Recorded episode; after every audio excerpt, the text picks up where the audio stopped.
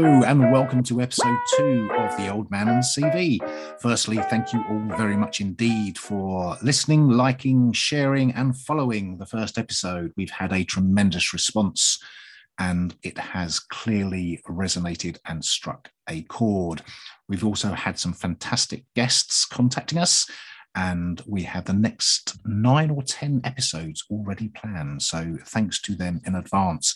Remember, when you go to your normal podcast site, whether it's Apple or Spotify or Audible through Amazon Music or the others, please click follow so you get kept up to date with a new episode. Also, be helpful to follow me on LinkedIn so you get the alert that the podcast is coming out. Right, let's get on with episode two. Our guest today is Anthony Donovan, talking about skills development and enhancement as you seek a new role, either as you return to work or change jobs. Anthony, welcome. Um, good morning, Andy. Thank you so much for having me on your podcast. Delighted to be here. Absolute pleasure. Um, Anthony has been a business coach and learning consultant for over 20 years, working with organizations large and small, as well as individuals and he has run his own consulting company, Donovan Training, for the last 17 years. Um, I personally have benefited from some of the courses that Anthony has run, and it was always a genuine pleasure to be in his company. So, Anthony, again, welcome. And can you tell our listeners a little bit more about what you've worked on during your career to give them some background? Absolutely. Well, firstly, thank you for the for the kind words. Uh, you were always a pleasure to have in the in the room as well. I must say. Um, my sweet spot is is really working with people who are transitioning from a single contributor role into their first people management role. And the reason for that, Andy, is because that's what happened to me. I got promoted into my management role because I was actually fairly good at sales, not because I had any ability to be um, a decent manager and I felt there was a gap there, and it's something I'm really passionate about. So I like working with with people in that space. Similarly, with with business owners who are sort of either starting out in their business or looking to to scale up. Um, and thirdly, and I guess linked to what we're talking about today, working with people who are returning to the workplace and are looking to regain some confidence or enhance their skills or just just get back in the saddle, I guess. You raised a really interesting point there because it it almost seems that the British industry disease that people are promoted uh, not beyond their ability, but they're promoted because they are good at sales, engineering, whatever it may be, but not necessarily training in management or leadership, which we know are two very different things as well. Yeah. Um, further comment on that, or? I, again, I just think it's whether it's a British thing, I think it's, a, it's just a general thing. It stands to reason. Somebody who's been there the longest or is good at something doesn't necessarily mean it's going to get you to where you need to be next. And interestingly, we talk with a lot of people about succession planning. So some people are held back in their careers because they don't plan for their replacement, if that makes sense. So I guess the good news is if you are looking to transition into a different career or move on, you don't it doesn't have to solely be on you being good at what you do now. It's the transferable skills that will get you to the next level. You hinted at it there. Learning new skills is a is a vital part of well, it's any, any stage of your career, but particularly when you're returning to work, uh, or maybe at a, a later stage in life. And how can someone go about learning the possible new skills that are required in today's market? It's a great question. And there's some good news here because learning is so much more accessible than it used to be.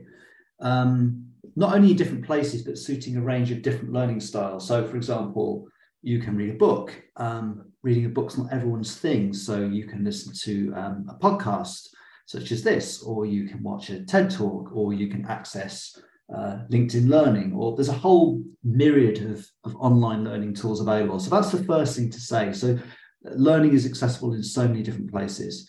But translating that learning into skills and I guess having the confidence to apply the learning in practice is is another matter.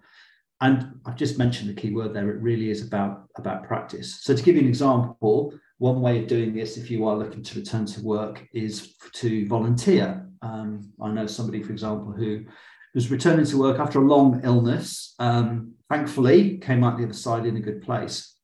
Um, but really bereft of confidence around speaking with people, communicating with people, something they used to be really good at.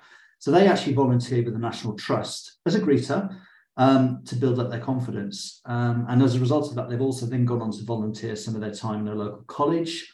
And as I mentioned before, I've discovered that their skills are very transferable. So there are lots of different ways in which you can do that. That's a really interesting point, especially about the, the volunteering. And listeners will be delighted to know that Toby Arnold will be talking about uh, volunteering and uh, charity work in a later episode, precisely because some of those reasons. Have you seen, you've been involved in your business for a long time, have you seen a, a skill set requirement changing over the last few years? Because it's been particularly accentuated by the pandemic because the workplace just changed. And, you know, is there a knock on effect here? I think would be naive to, to say no. Clearly, as you've alluded to, COVID has, has had a knock on effect.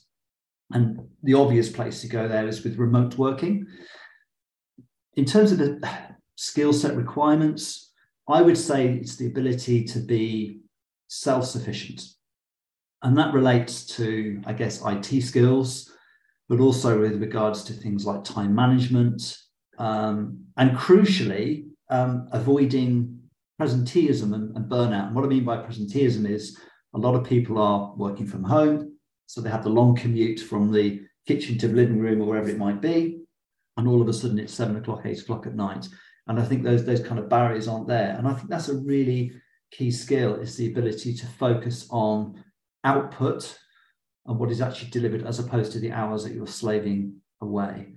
Um, I would say as well that the use of things like Zoom and Teams means that people still rely on the, what I call the good old fashioned communication skills. So listening, um, empathy, um, building rapport, all those kind of things. I think they are still fundamental skills um, and they've never gone away and I suspect it never will. Um, so that's, that's, that would be my take on it. Fantastic. Thank you. Um, so we talked about some skills there, some which people have had for a long time. Interesting, you raised empathy. I think um, there was a report recently that that actually said that empathy is one of the least sought after skills in the workplace, which really surprised me because empathy is seen as one of the or the key skill of leadership. But with all these various skills that people have, they're enhancing their. You're, what you're doing is making them aware of the ones that they can focus on to be more employable and more engaging as part of that kind of back to work process.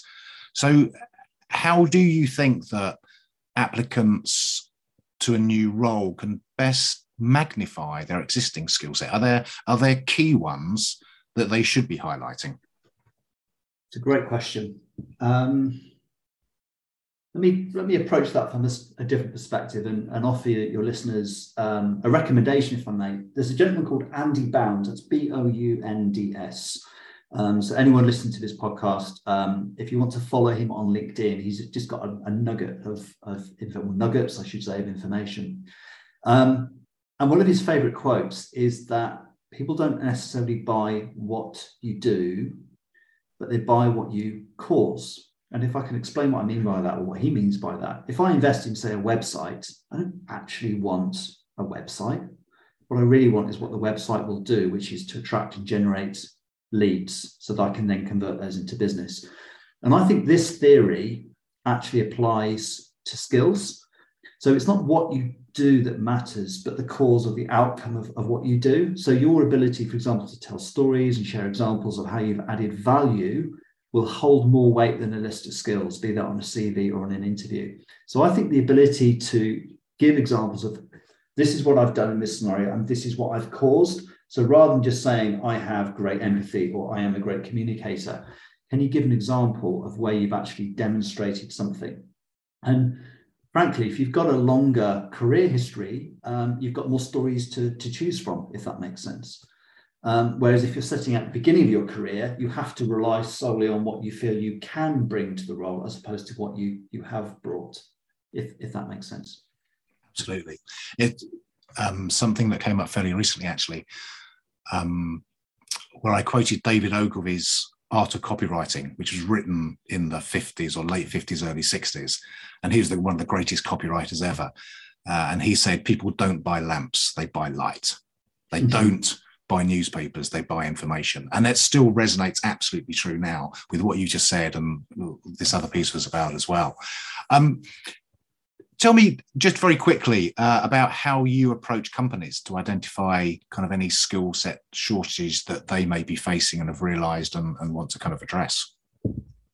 Uh, yes, good question. It links back to what I just said earlier. So I would typically start with asking people what outcomes they're looking for. So in other words, if you're going to invest in some learning, um, three months from now, six months from now, what does what does good look like? And what we often talk about is who are your rock stars, who are your who are your top performers, and what does good look like, and work back from there rather than necessarily just looking at what's not necessarily working.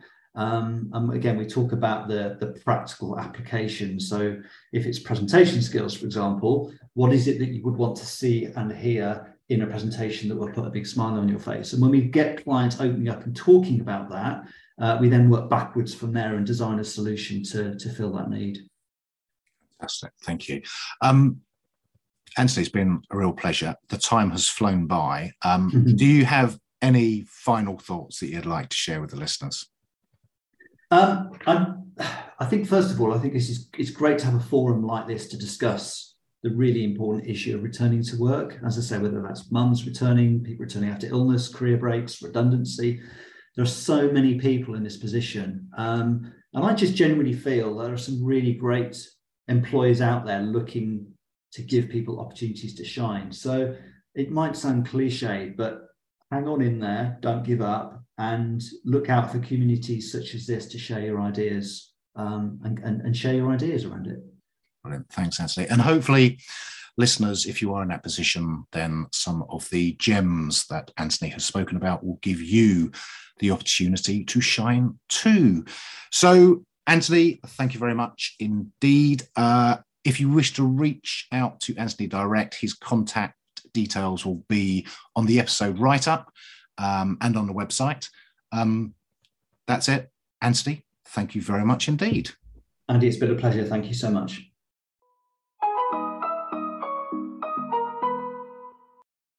Thank you to our guest this week, Anthony Donovan. And you can find Anthony on LinkedIn by searching Donovan Training. Next week, our guest is Tristan Hayward of Oakstone International.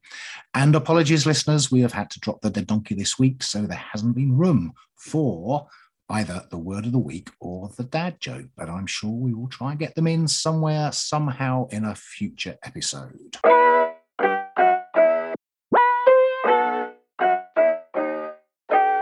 Credits. Uh, music credits and ident go to Abigail Eva Molly Wand. This is a almost pro production for 23 Magic. Thank you. See you next week. Santiago Amigo.